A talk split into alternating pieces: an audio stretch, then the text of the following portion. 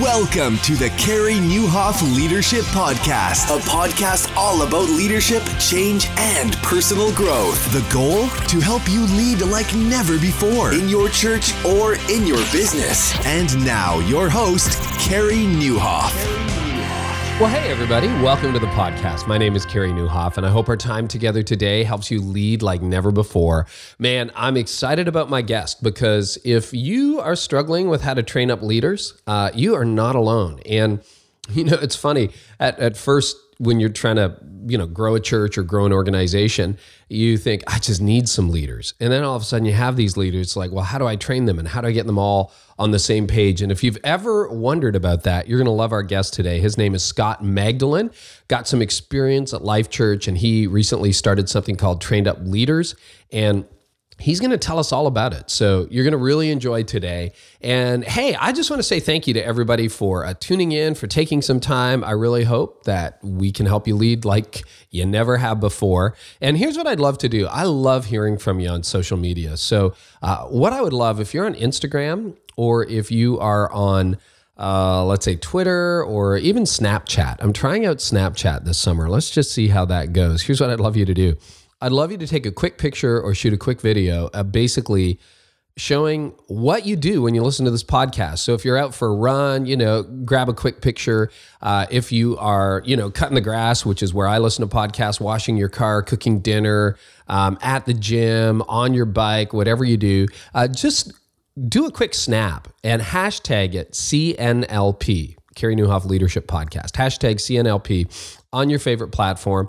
And uh, just do that. And uh, it'd be fun to see what everyone's doing and you can follow along. So how's that for all of you who listen and subscribe? Try that. And and i'll lead the way when i'm listening to a podcast and do that this week okay? So that's cool. Hey we got some really really good friends who are helping us with the podcast these days. This week's episode is sponsored by ea help. Um, it is the leading virtual assistant provider in the united states. Now if you listen back to episode 90 uh, you heard me and my assistant of seven years, Sarah Piercy, talk about how we had to learn to work together. And then Sarah and Justin, as you heard if you're a regular listener, uh, her husband, they just had their first baby. So I was kind of left going, what am I going to do? I have a pretty complicated and busy life. And my mind immediately went to EA Help.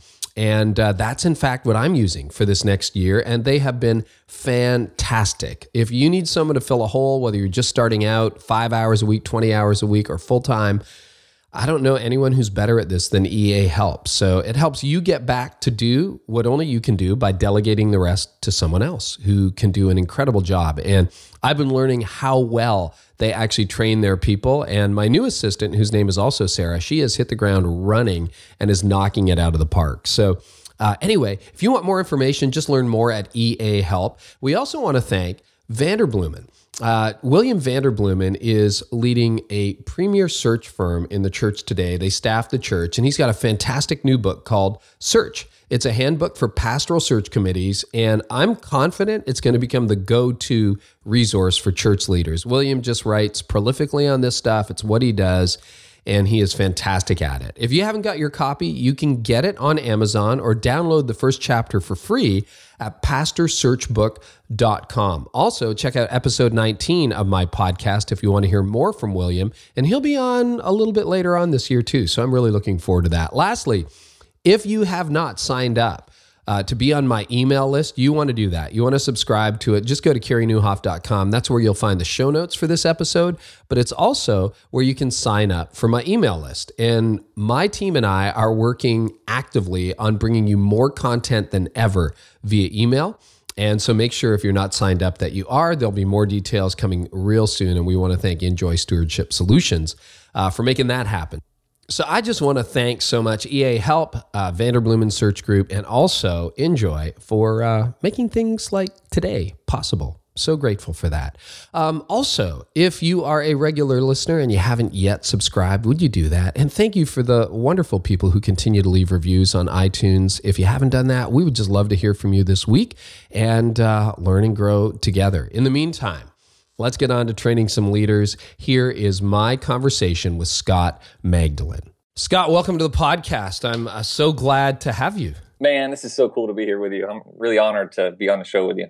You were saying you go, you started listening at like episode 11 or something like that. Yeah, yeah. My executive pastor, um, what we were talking about, you know, we were doing like a breakfast together. We do try to do breakfast every once in a while, and um, he was telling me kind of the stuff that he was like he was getting poured into him. And one of the things was he was like this podcast. It's kind of kind of new. It's this guy up in Canada.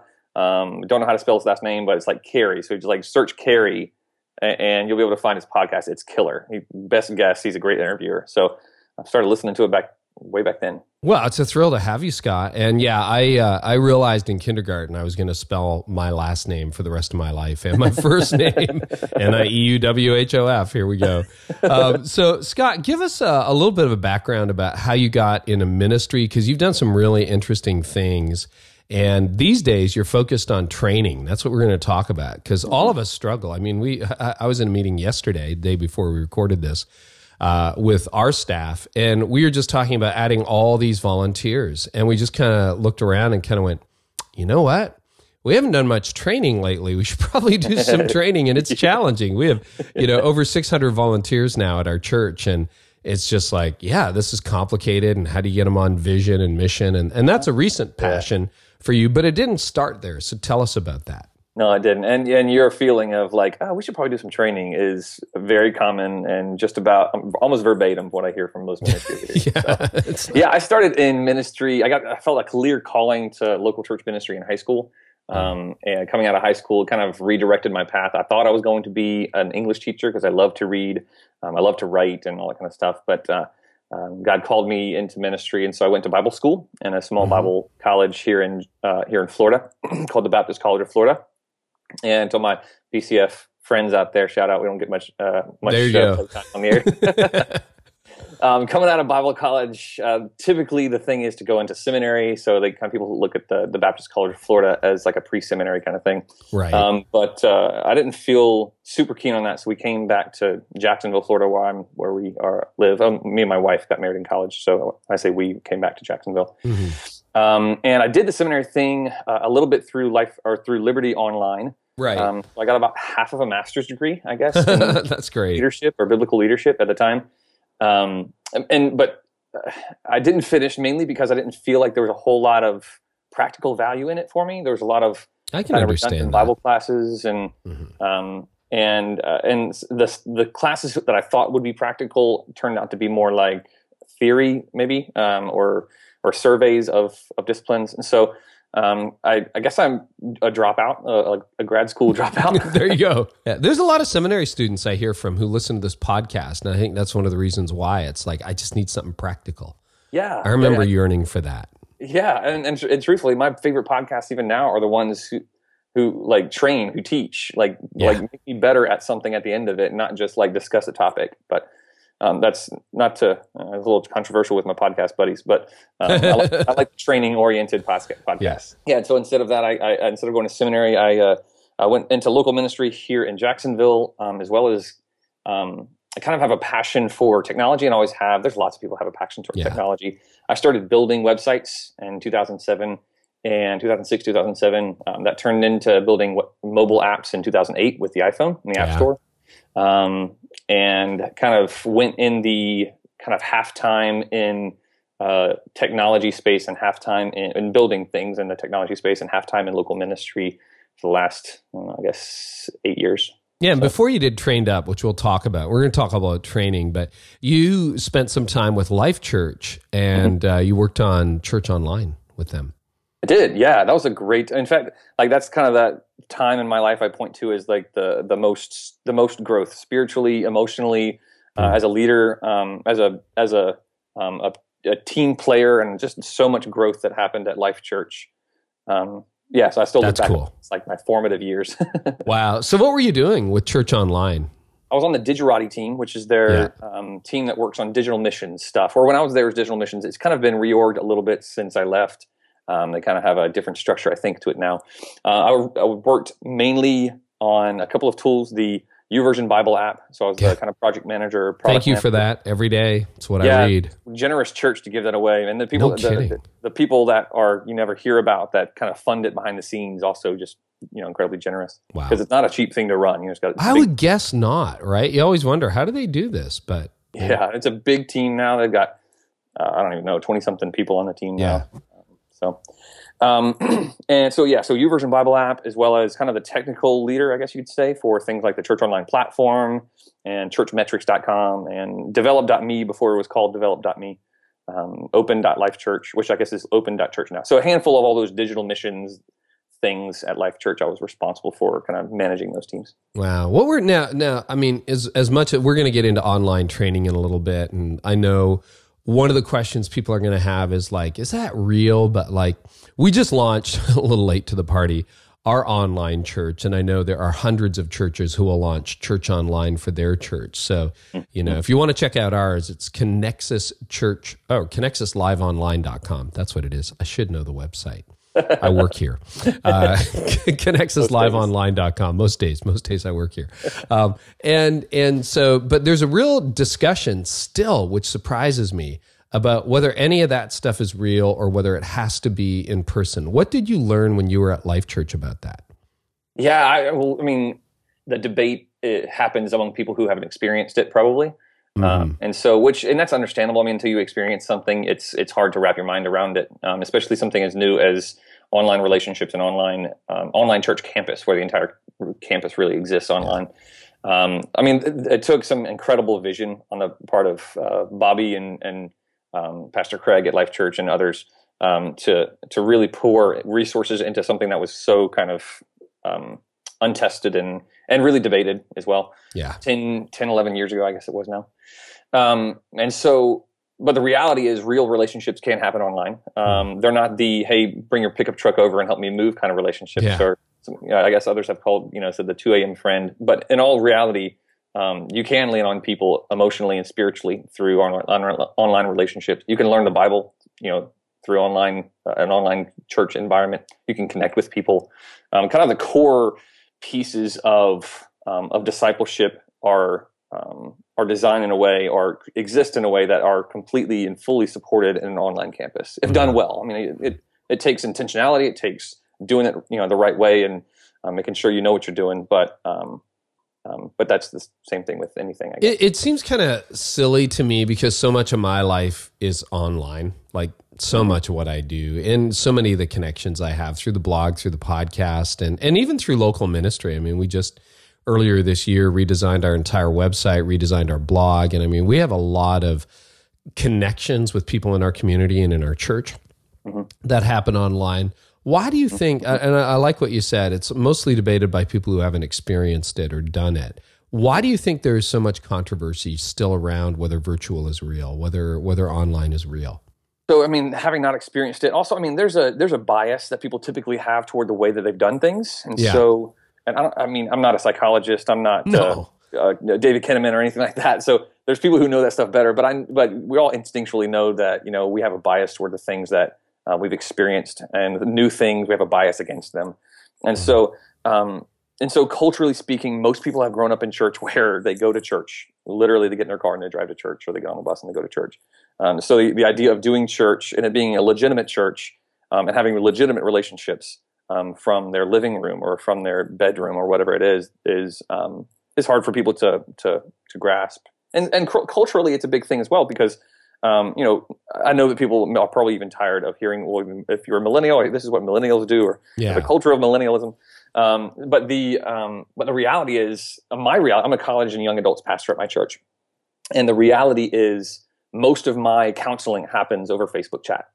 Oh, Um, really? So I'll get a ping on a Facebook chat, and it's a serious question, um, like you know, having something to do with you know, I've made a real bad decision with my girlfriend, or um, you know, my my parents want me to go this direction in my life, but I want to go the other direction, and I know for like if I if I try to defer that to a coffee, the coffee won't happen. Um, Mm. And if I, but in a, a very real conversation, a very authentic conversation can happen by Facebook chat, and that's a, I mean, that's a, that is an in-person relationship, but most of the relationship actually happens, that one-on-one relationship happens online, either Facebook chat or texting. Do you think people tell you different things through Facebook chat or through a text or, or through any instant messaging than they would if you were face to face, eyeball to eyeball in a coffee shop? Yeah, absolutely, no Yeah, doubt, especially coffee shop. I mean, I've, I, um, you know, in my living room, it might be the same level of transparency. Um, right. I, you know, it feels a little bit more um, personal and and private. Uh, of course, coffee shop's not the best place to do counseling anyway. Um, Everybody's but, balling over their lattes. exactly, yeah. Um, but I mean, we, my wife and I also do a lot of marriage counseling with right. young couples who are going through a tough time, and um, and a lot of that counseling, a lot of the the quick advice of here's the situation. I just had this argument with my husband. How do I respond? Happens over text message. Mm-hmm. Um, and um, and of course, you know, a lot of the initial conversations, the long two hour conversations at night happen in our living room, but the most, the majority of the conversations happen, you know, after that on, on digitally. So well, and you make a good point too. Sometimes people will just reach out to you really quick, you know, digitally, um, and they may never. Those conversations might never make it to your living room ever. Right. Yeah. Exactly. Otherwise, exactly. if there wasn't some I mean, the the scale of ministry um, is really tough when it's all in person. You know, um, it's much easier to have a 15 or 20 minute Facebook chat um, with someone or, or text message chat or even a, you know, a quick phone call or FaceTime um, than it is to get together to drive somewhere or to, you know, schedule, put something on your calendar and schedule it and all that kind of stuff. Yeah. Okay. Well, that's good. Now, over the last few years, you've refocused on training. Tell us how that happened. You had an interesting experience when you were on holiday last year. Why don't we start there? Yeah, so last summer, um, we uh, I, with my wife's family, we went on a little trip to the beach for about a week, and um, and while we were there, I was sitting, literally sitting in the water with my brother-in-law, who's a um, church planter here in Jacksonville, um, and uh, we have little kids, and so they take morning and afternoon. At the time, they were taking morning and afternoon naps. And I was wanting something to do during morning and afternoon naps that wasn't work, like wasn't work work at the time. I was doing some agency work, um, but um, was um, still something I could kind of dig my teeth into and learn some mm-hmm. new technology. So um, I was asking him what he needed, and he said he needed a like an alternative to the online learning tool that he was using to do deacon training, elder training, and some volunteer training. Um, he had this long elder elder training process and a long deacon training and uh, assessment process, and so um, we talked about what he needed, and I was like, "Yeah, give me a couple days." So um, I went back to my uh, little bungalow hut thing and with the slow Wi-Fi and built him a little basic tool and showed it to him at the end of the week. Um, and he loved it. It was exactly what he needed kind of at the time. Uh, he showed a few other pastor friends and they also liked it and wanted to use it. And so we kind of turned it into a self-service um, uh, platform for, for ministry training that has kind of morphed into something much larger now. But um, I mean, I've always been passionate about training, um, but truthfully, I hadn't really um, thought about scalable training for other people. I've done it myself, of course, with um, at Life Church and with YouVersion, we had a big volunteer um, team that we needed to train on a regular basis. Yeah. And so, and they're all remote. And so, in scheduling you know, a meeting for 700 people to train them on the basics of using new live chat, you know, live support, uh, live prayer chat kind of tool, that doesn't work. And so, we had to do scalable training there. Um, but kind of all the stuff I learned from scalable training at Life Church and local ministry training here in you know here in Jacksonville kind of got poured into um, this thing we call Trained Up. So. Wow. So yeah, that's interesting. You know, scalable training. So just to give everyone an accurate picture, what what are you trying to do with Trained Up? What is what is that about? Yeah, our mission with Trained Up is to equip the equippers, if you will. So okay. the people who are responsible for equipping the saints for the work of ministry is that Ephesians four um, concept. Um, we want to give them um, the know-how, kind of the confidence and encouragement, as well as the um, the understanding to be able to do training in a way that is scalable, efficient, effective, ready for the 21st century kind of thing, um, as well as give them the tools. And so, trained up is itself is actual software tool to be able to administer it. Um, but you don't have to use trained up to you know be able to do good, effective, scalable training. Right. So, but bottom line, and this was the surprise for me, is you're not saying, hey, we'll train all your small group leaders and here's the process we use, or we're going to train all your elders or deacons, we're going to train your guest services. It's, it's not a content forum. It's just the means by which a church leader can upload his or her training material and distribute it efficiently and effectively to anybody they need to train. Yeah, yeah. Which is different. It is different. Yeah, it's different. And, and, and I and I um and in the past I've spoken in a way that is um I don't know uh, maybe not the uh, the best way to talk about it, but I don't want to deride the value of um, of organizations who provide content um, because they're they fill an incredibly valuable hole. Mm-hmm. Um, what my passion is, my personal passion, is to equip people to be able to do it themselves. Um, sort of like you know, give a man a fish, teach a man to fish kind of thing. Right. Um, I want them to be able to, when they have an idea or they know they want to know, go in a new direction, I want them to go to the to go to a whiteboard and start whiteboarding uh, a training plan with content and, and that have the uh, equipment themselves to be able to produce their own training content.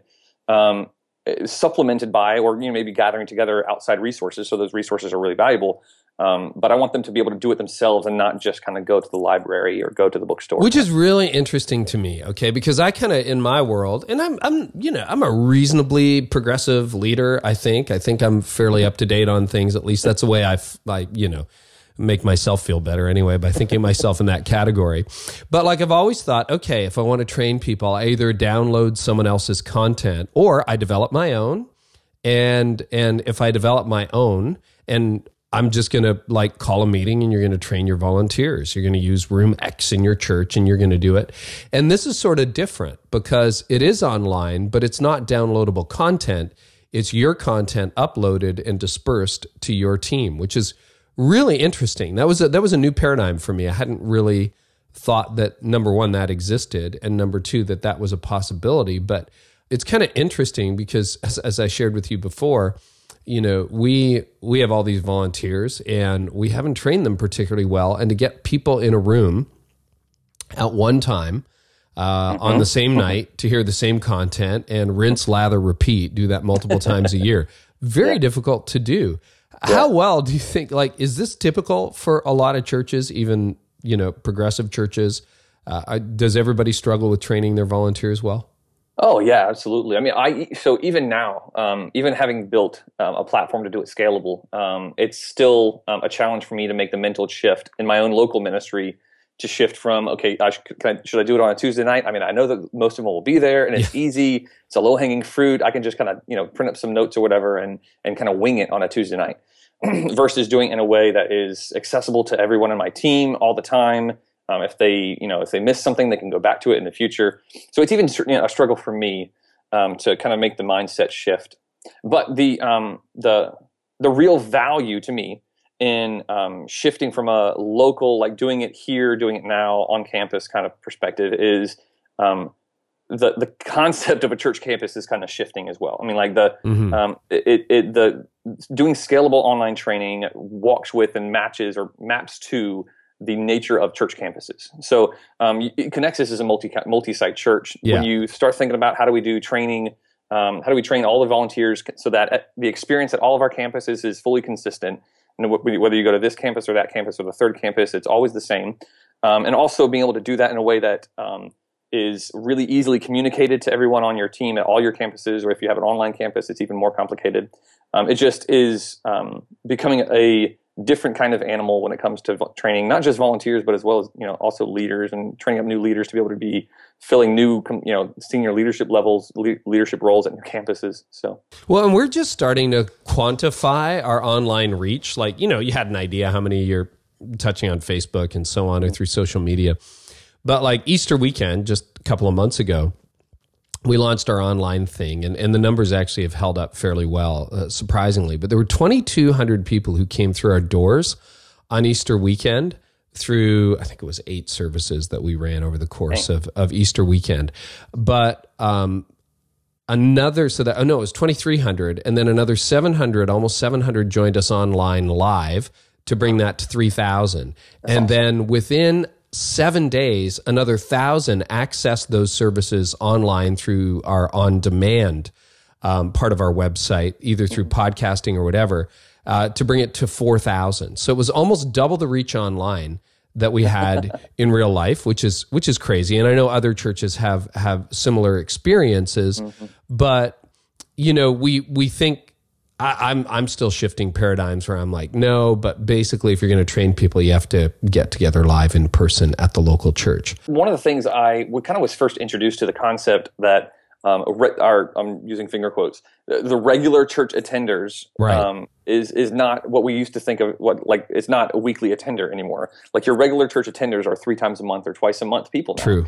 And so if we're only offering on campus training um, for if we want to get them plugged into volunteer roles then um, we're really putting ourselves at kind of a deficit of being able to actually get them into a training. If we want offer those once or twice a year, you know, we have to wait another six months before we can get them into a, you know, a volunteer role to be properly trained. So, um, it uh, culture shifting is making it really necessary to think in new ways about training. So traditionally, I mean, when we and and my team might correct me on this, but traditionally when we've tried to do in-person volunteer training we think it's it's a success if we can reach half the people who are in a ministry so if we have 100 people on guest services if 50 people or more show up for a training at any given time uh, we high five each other. We're a little mm-hmm. more serious when it comes to small group leaders, you know. But even then, you, you're not batting a thousand. You're just no way. You're not. You what kind of compliance do you get, or what kind of participation do you get online? Is it higher? Is it lower? Is it the same?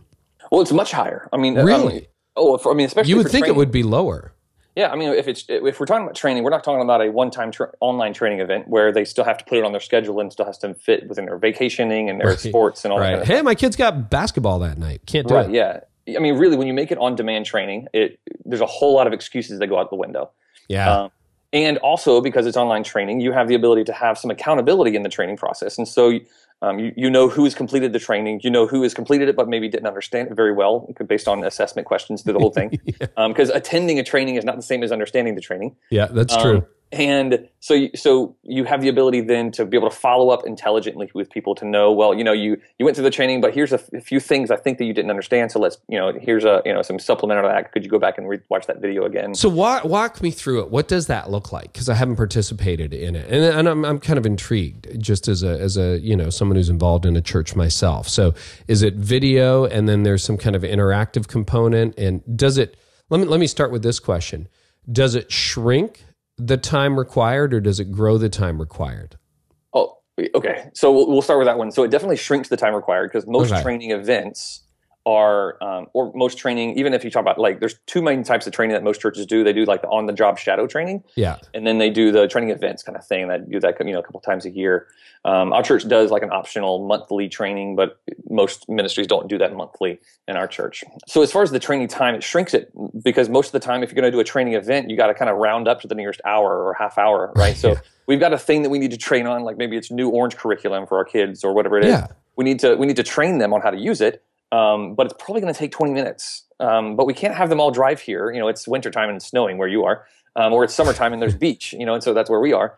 And so you know, we can't have them drive to our campus for a 20 minute training. So we have to kind of make it an hour or make it a 45 minute training, and then we have to maybe provide some refreshments or some coffee. And so it becomes this thing um, to where the um, the the involvement of the staff becomes higher, the involvement of the people becomes higher, and the threshold for in, involvement at the whole church becomes kind of gets raised. Not because of the expectations get raised, but because of the requirement just to attend it gets raised. Yeah, true. Um, so online training, you you know you shoot what you you shoot the video that you need to, or um, you, if you if it's not video, you know, required, it's uh, you know if it's a handbook or if it's uh, audio or if they need to watch a, some YouTube video online or if you've got mm. orange orange training content you want them to watch, you can use your own training content kind of thing you've purchased, um, and put them through it. It's exactly what they need to be trained on. You ask them a few follow up questions to make sure they understood it. Maybe also to re- kind of double kind of double down on that content, reinforce it with some some question asking, um, and then when they're done, they're done, and they can kind of close the laptop and go back to sleeping or you know time with family or whatever it is. Okay,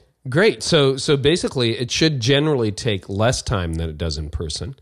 Yeah, yeah, okay. yeah, and that's not. And we're not talking about offloading all of your church's training environments no, no. to an online uh, um, uh, environment for the same reason that you know there there are things that are really effective for online learning. Um, uh, like I learned all of my programming online. I didn't go to a single in person really YouTube. Programming.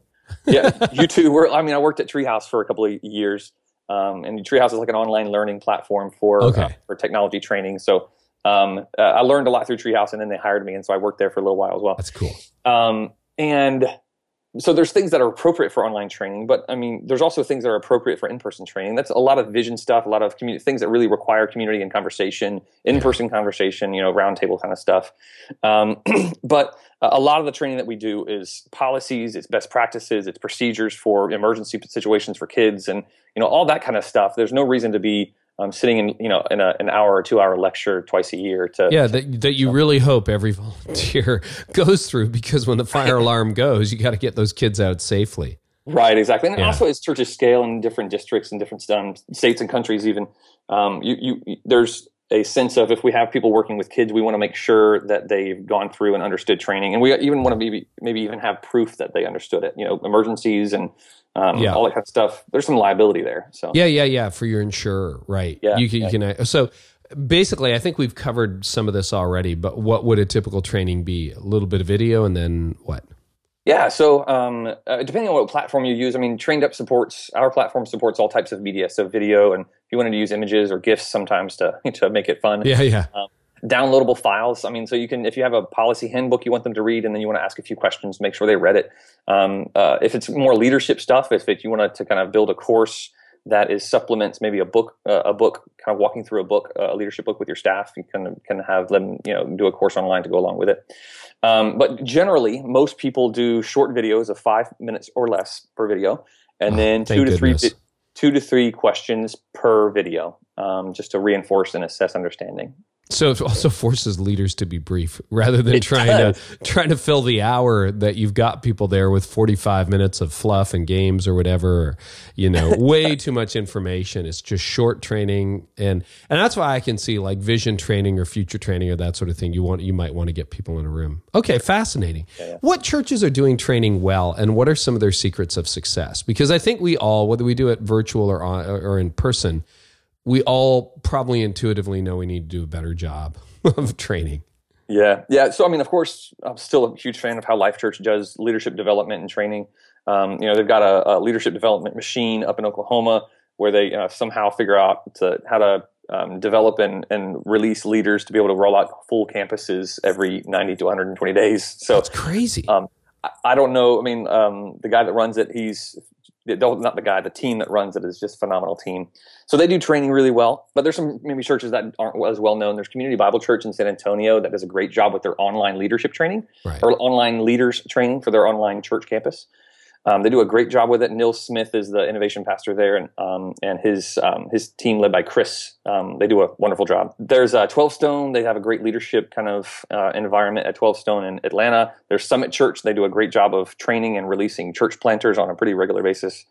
Um, So, what are some of the consistencies you see in these churches who are doing it well? Like, what if we sharpen our pencils? What can we all learn in the process? Why do they do it well and other churches struggle?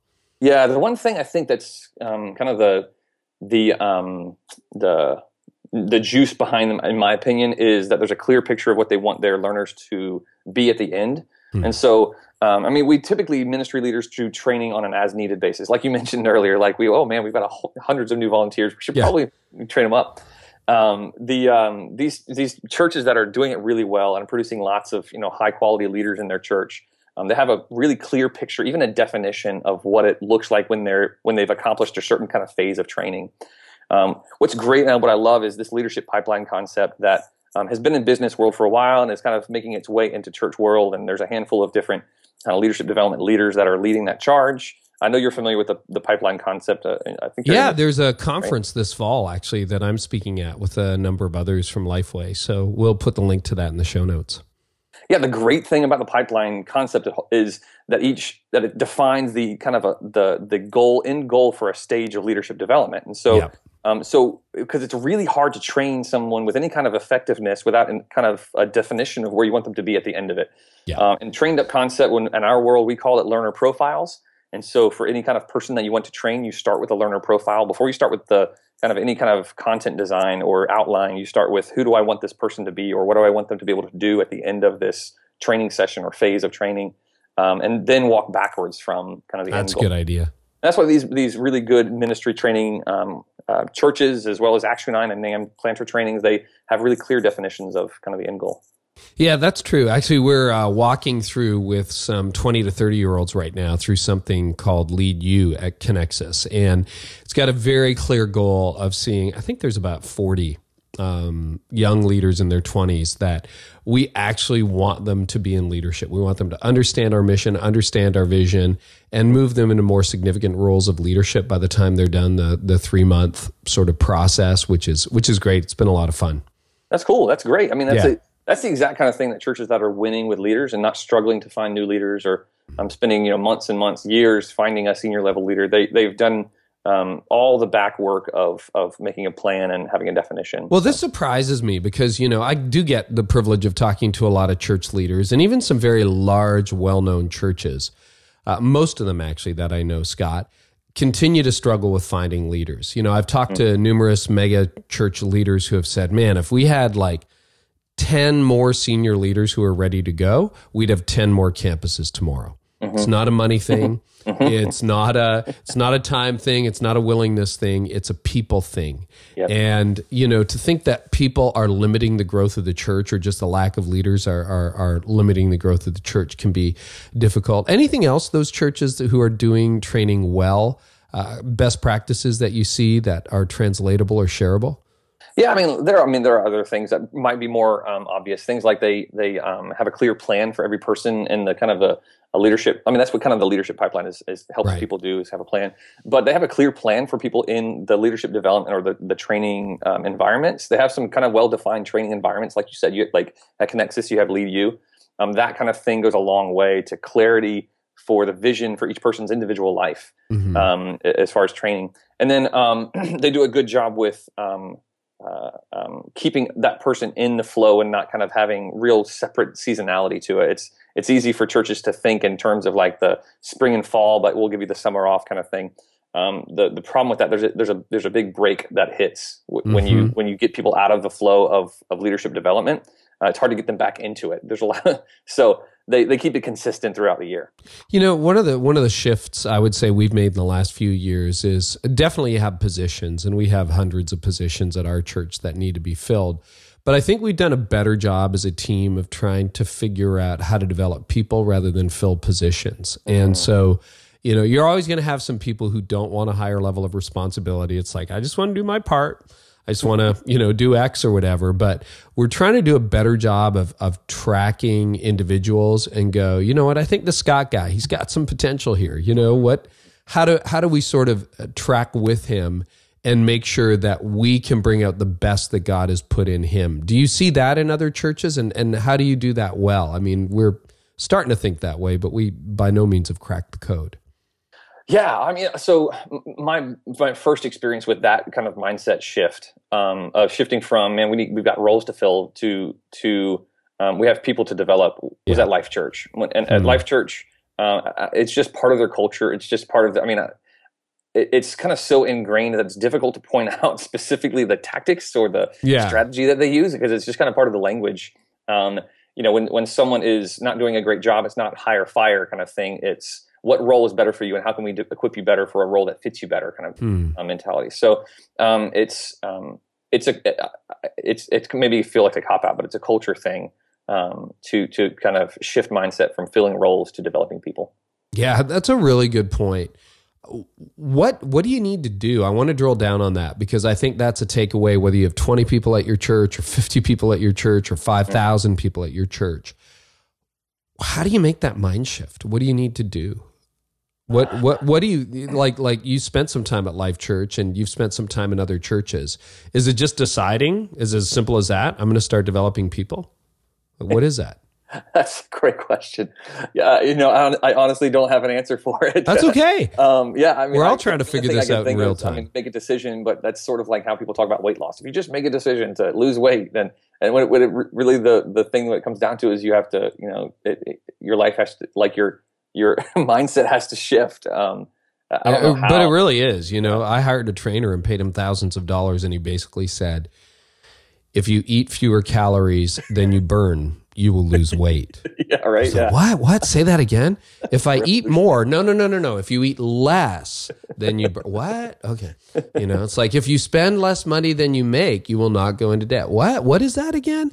You know, it, it, maybe it is that simple. Maybe it's just deciding, and maybe that's the big win for leaders listening today. Is I'm going to stop filling positions. I'm going to start developing people.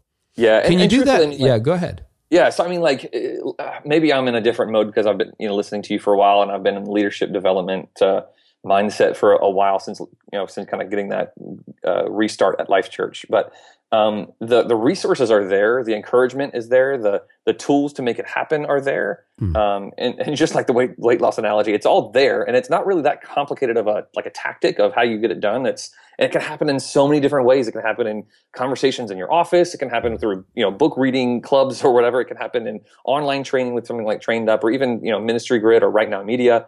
Um, there, it can happen in lots of different ways, and I also wouldn't say that there's like one right way to do it. Um, the the shift is having a um, having a mindset of developing people um, uh, because the people are the point and not uh, kind of filling roles so that your organization can kind of keep functioning. Yeah, and I don't do a flawless job of this, but I always try to have four or five people sort of in my immediate circle that I'm building into. I'm having breakfast with them, I'm meeting with them, they're, you know, traveling with me to some event or I'm just spending extra time with them and trying to develop them. Do you is that a good place to start for people? Like, can you develop everybody? Can you just say, okay, we're all we're going to develop everybody, or do you start with a few, or what what does that look like? Yeah, so I mean, when you're starting, I certainly wouldn't um, roll out a church-wide um, uh, leadership development and training right. kind of environment if you don't know what you're doing with a handful. Um, uh, so I, if, if, we're talking about like a, a step to get started, um, the easiest thing is to bring along kind of that tag along kind of leadership development. Uh, and my, this is one thing I really respect about my brother-in-law. He's uh, again he's a church planter here in Jacksonville. Um, he develops young men into kind of young leaders, and his method for it is the the, the truck ride along. So they mm. ride with him in his truck when they go to ministry, when he goes to the coffee shop to study. They, he just spends time with them, and, and it's not even that he has a real plan um, he, it's sort of like you know like leadership development by osmosis maybe or by uh, you know by proximity. Um, but th- that for him, at the size of his church, is a couple hundred people. His leadership team is you know fairly small still, and that works for him. Um, and that's how he kind of got started. So it doesn't have to be a scalable training thing from the beginning um, for it to be effective. Where you know to get kind of get your sea legs under you, if you will. Yeah, and our lead you thing that we're doing for those thirty or forty people in their twenties, young adults um, that's sort of like putting steroids on that that five people in the mm-hmm. the, the, truck idea. That's a great right. idea. Yeah. Well, cool. Um, okay, couple couple of other questions. Um, seminary, like a lot of leaders are going, mm-hmm. okay. I went to seminary and like you, you know, you you you said you half finished it and that sort of thing. Um, what are the gaps that just none of us are really equipped for? I mean, that's part of the reason I started this podcast, right? Was was you know to fill in the the cracks. Rich Birch has unseminary, you know, mm-hmm. all the things they wish they you they taught you in seminary. What are your thoughts on that? What are the big gaps that you see that we just have to do a better job training in? Yeah, I mean, there's some really clear ones that I think even seminaries would say, yeah, we're not doing a great job. I mean, mm-hmm. technology training, uh, technology and communications, um, being able to to use the tools that are available uh, right now to be able to do ministry more effectively and uh, more efficiently, and allow them to you know scale their own leadership.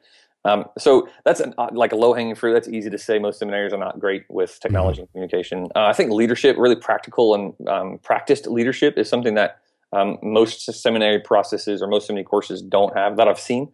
Nebraska Christian Institute does an unbelievable job there. I've spoken there and I'm going to speak there again, and they they are just steroids on leadership, which is great. Yeah. But it, they are the exception, not the rule.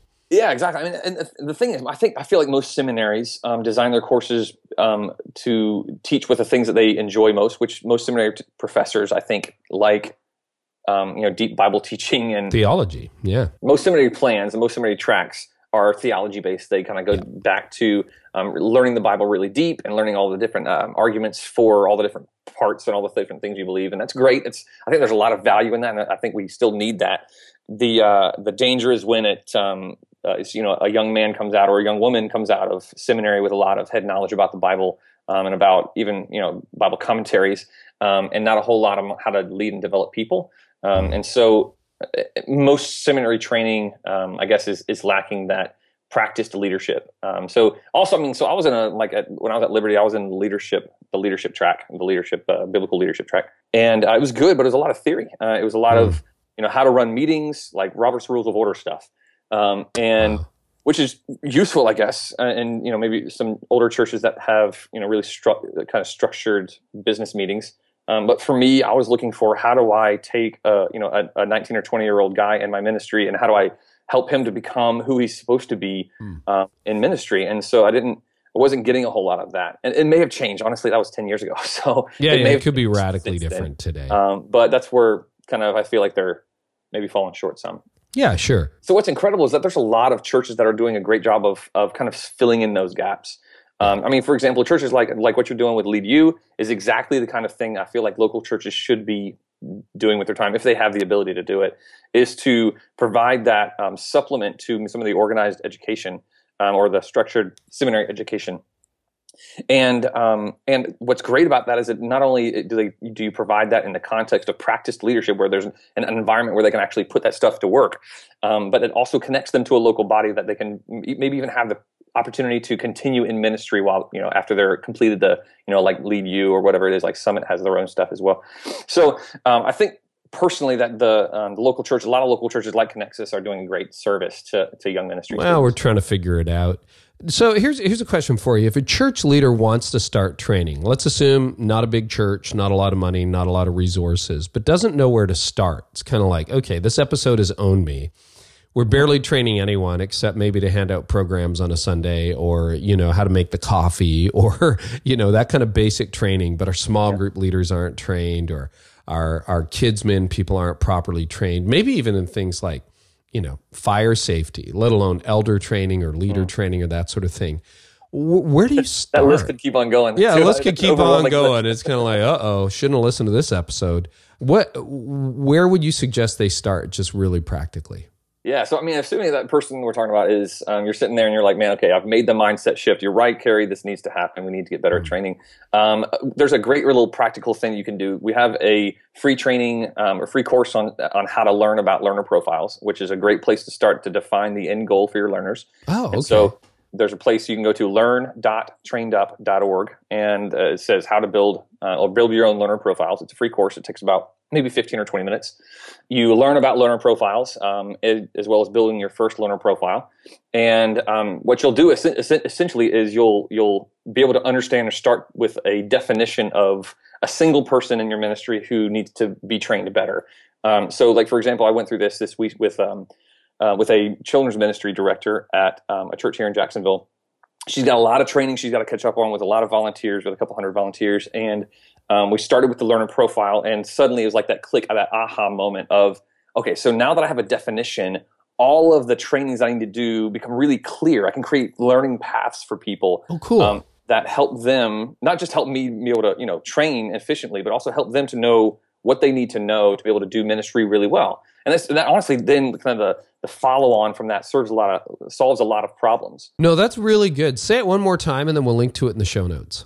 Yeah, it's learn dot trainedup.org and there's a uh, there's a course um, there's several courses in there but one of the courses is build your own learner profiles what i like about that is it's it's kind of not just okay i'm going to start here and then it kind of ends there but that has the potential to snowball you're you're starting a system for training rather than just training and it, it's free that's a really good thing as well yeah. good and then what what else would you say what else right, so after that aha that aha moment with the learning profiles um, you really like it, it you you see it kind of um, fall into place. It's sort of that. Um, I don't know if, if you've watched the movie uh, The Matrix, where hmm. um, where Neo takes the the pill that shows him the rabbit hole kind of thing, um, and has that aha moment. Everything else starts to make sense in his life. Uh, it's that kind of thing where you have a, have a clear definition of your learner. You understand how to produce content. You understand what that learning path should be like for them.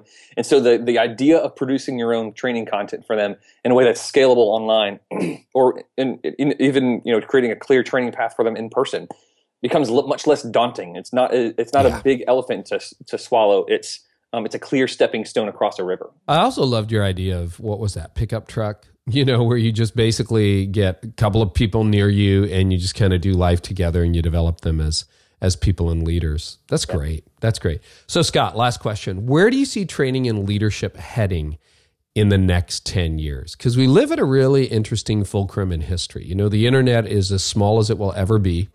Uh, in the future, it'll never be as small as it is today.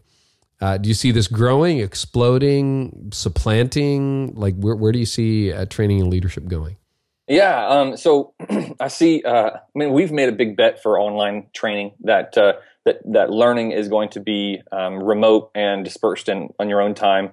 And so um, I think that uh, training in the church will go that direction. Uh, I think there's a lot of um, ministry leaders who are already picking up on that um, and trying to figure it out, um, which is why we decided to make a tool for them that uh, um, is kind of a turnkey solution for them instead of having to hack together something else. Right. so I think a big part of it is going to be scalable training. I think uh, the other big part is going to be things that like what you're doing at Connexus. I don't mean to keep on talking about it, but having individual um, or having entire kind of universities or um, there's a church here in, in, in my city called um, celebration church they have celebration leadership college and it's a great environment for young leaders to kind of get that foundation right out of high school or right out of you know undergrad that gives them um, kind of a, a, that boost or that kind of catapult into ministry with really good foundation and tied to a local church. Yeah. Hey, before anybody gives me credit for that, that is 100% Jeff Brodie on our team. By the way, he's he's the genius behind that. I just get to talk about it. cool. Yeah, so yeah. I think uh, online training, and then um, uh, the the sort of that leadership college concept um, in um, in local churches is going to be big. Yeah. Okay. Well, this is great, Scott. I know you've got something. Um, we're going to have an offer together by the time this airs because we usually record things well in advance. You're going to have, uh, if people want to check it out, some kind of special deal. So just tell us about the website once again, and then uh, we'll link to everything in the show notes. Cool. Yeah. So Trained Up is a learning platform for, or a training platform for churches. It helps them close the training gap, is how we talk about it. Um, so that means that you can provide online kind of access anytime training for your church, whether it's volunteer training or leadership development training, kind of the whole spectrum. There's three main tools. You can do online courses really simply. That's kind of that video and follow up question kind of thing. You can also share collections of files that we call resources. So like all your policy handbooks and maybe you know important files you want leaders to be able to access at any time. So we can kind of put those together in collections of files and, and, links to other things. And then the third piece is trained up webinars, which is like live online training. If you don't want to have people come to a campus, you can do live training where they can all attend online right within your training platform. Gotcha. Um, and it's um, it's uh, really priced for ministry as well, but um, we, uh, we, would love to give um, your listeners um, a special deal. So um, uh, we'll use the coupon code if you come and sign up after hearing this podcast. The coupon code Carey. How does that work? That sounds great. C A R E Y. Do Nieuwhof. That would no. You'd have zero takers on that. Everybody misspells it, and a lot of angry people. But C A R E Y. That you can almost remember. And I'll give you a coupon, and we'll say that's um ten percent for life. So as long as wow. they have the account and they signed up with the, the coupon code Carey, then we'll give them ten percent off for life. That is pretty cool. So anyway, thanks so much for that. Thanks for your generosity. And I know, you know, whether people end up using Trained Up or some other thing what you've shared is so so helpful because I I just realized you know you got to make this transition from filling slots to developing people. And I think we all know that, but hey, it's time to hit the gym. It's time to do that. The mission is too important, right? yeah. Hey, and thanks again for your generosity. We'll have the links to everything, including the um, the website and the promo code in the show notes. So you can just go to careynieuwhof.com to find it there. Scott Magdalein, thanks so much for being with us today. Well, Scott, I'll tell you, man, that's challenging. I know our church, as we've grown, has discovered how difficult it can be to keep literally, I think we have 650 volunteers on the same page, and you got to have a system for it. So I hope that was really, really helpful uh, for you. It certainly was for me. And if you want the show notes to today's episode, you can go to uh, just slash episode 93. That's right. We're closing in on 100. Now, next week, when we come back, I've got a really fascinating conversation with Matt Tuning. He's a church planter in Boston. Uh, he is the lead and founding pastor of Netcast Church. And if you're like me, I work in Canada. That's my whole ministry context. But a lot of you, you're New England listeners or you're Seattle listeners or Portland, or, you know, maybe you're not in the Bible Belt. You're going to love this because we have an honest conversation about being a young leader in a city that historically has been tough to do ministry in, Boston, and how Matt and his team are figuring it out and learning as they go along. So you're going to love that. That's Matt Tuning next week. The way you don't miss it is if you subscribe. So you can do that for free on Stitcher, TuneIn Radio, or, of course, on iTunes. So just hit the subscribe button. And uh, thanks so much for tuning in today. I hope our time together today has helped you lead like never before. You've been listening to the Carey Nieuwhof Leadership Podcast. Join us next time for more insights on leadership, change, and personal growth to help you lead like never before.